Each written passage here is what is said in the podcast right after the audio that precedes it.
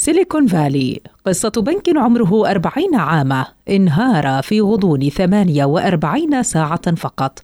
فلما كل هذا الاهتمام؟ تأسس بنك وادي السيليكون عام 83 وتخصص في الأعمال المصرفية للشركات التقنية الناشئة وقدم التمويل لما يقرب من نصف شركات التقنية والرعاية الصحية المدعومة من رأس مال المخاطرة الأمريكي. كثيرون ممن هم خارج وادي السيليكون لم يسمعوا بالبنك.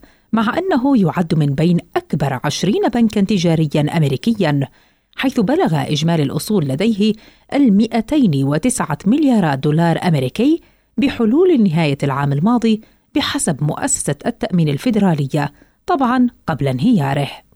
بدأ الأمر بعد أن رفع مجلس الاحتياط الفيدرالي أسعار الفائدة قبل عام لكبح جماح التضخم وبعد التحرك القوي لبنك الاحتياط الفيدرالي أدت تكاليف الاقتراض المرتفعة إلى استنفاد زخم أسهم التقنية التي كان بنك وادي سيليكون يستفيد منها. كما أدت أسعار الفائدة المرتفعة إلى تآكل قيمة السندات الطويلة الأجل التي التهمها بنك وادي السيليكون والبنوك الأخرى خلال حقبة أسعار الفائدة الشديدة الانخفاض والشبه صفرية. وكانت محفظة سندات البنك التي تبلغ قيمتها الواحد والعشرين مليار دولار أمريكي تحقق عائدات بمتوسط 1.79%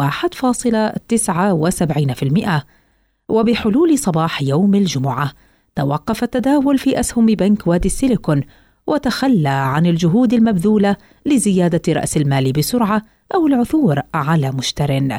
فتدخل المنظمون في ولاية كاليفورنيا فأغلقوا البنك ووضعوه في الحراسة القضائية تحت مؤسسة التأمين على الودائع الفيدرالية. نجاح مسلم لشبكة أجيال.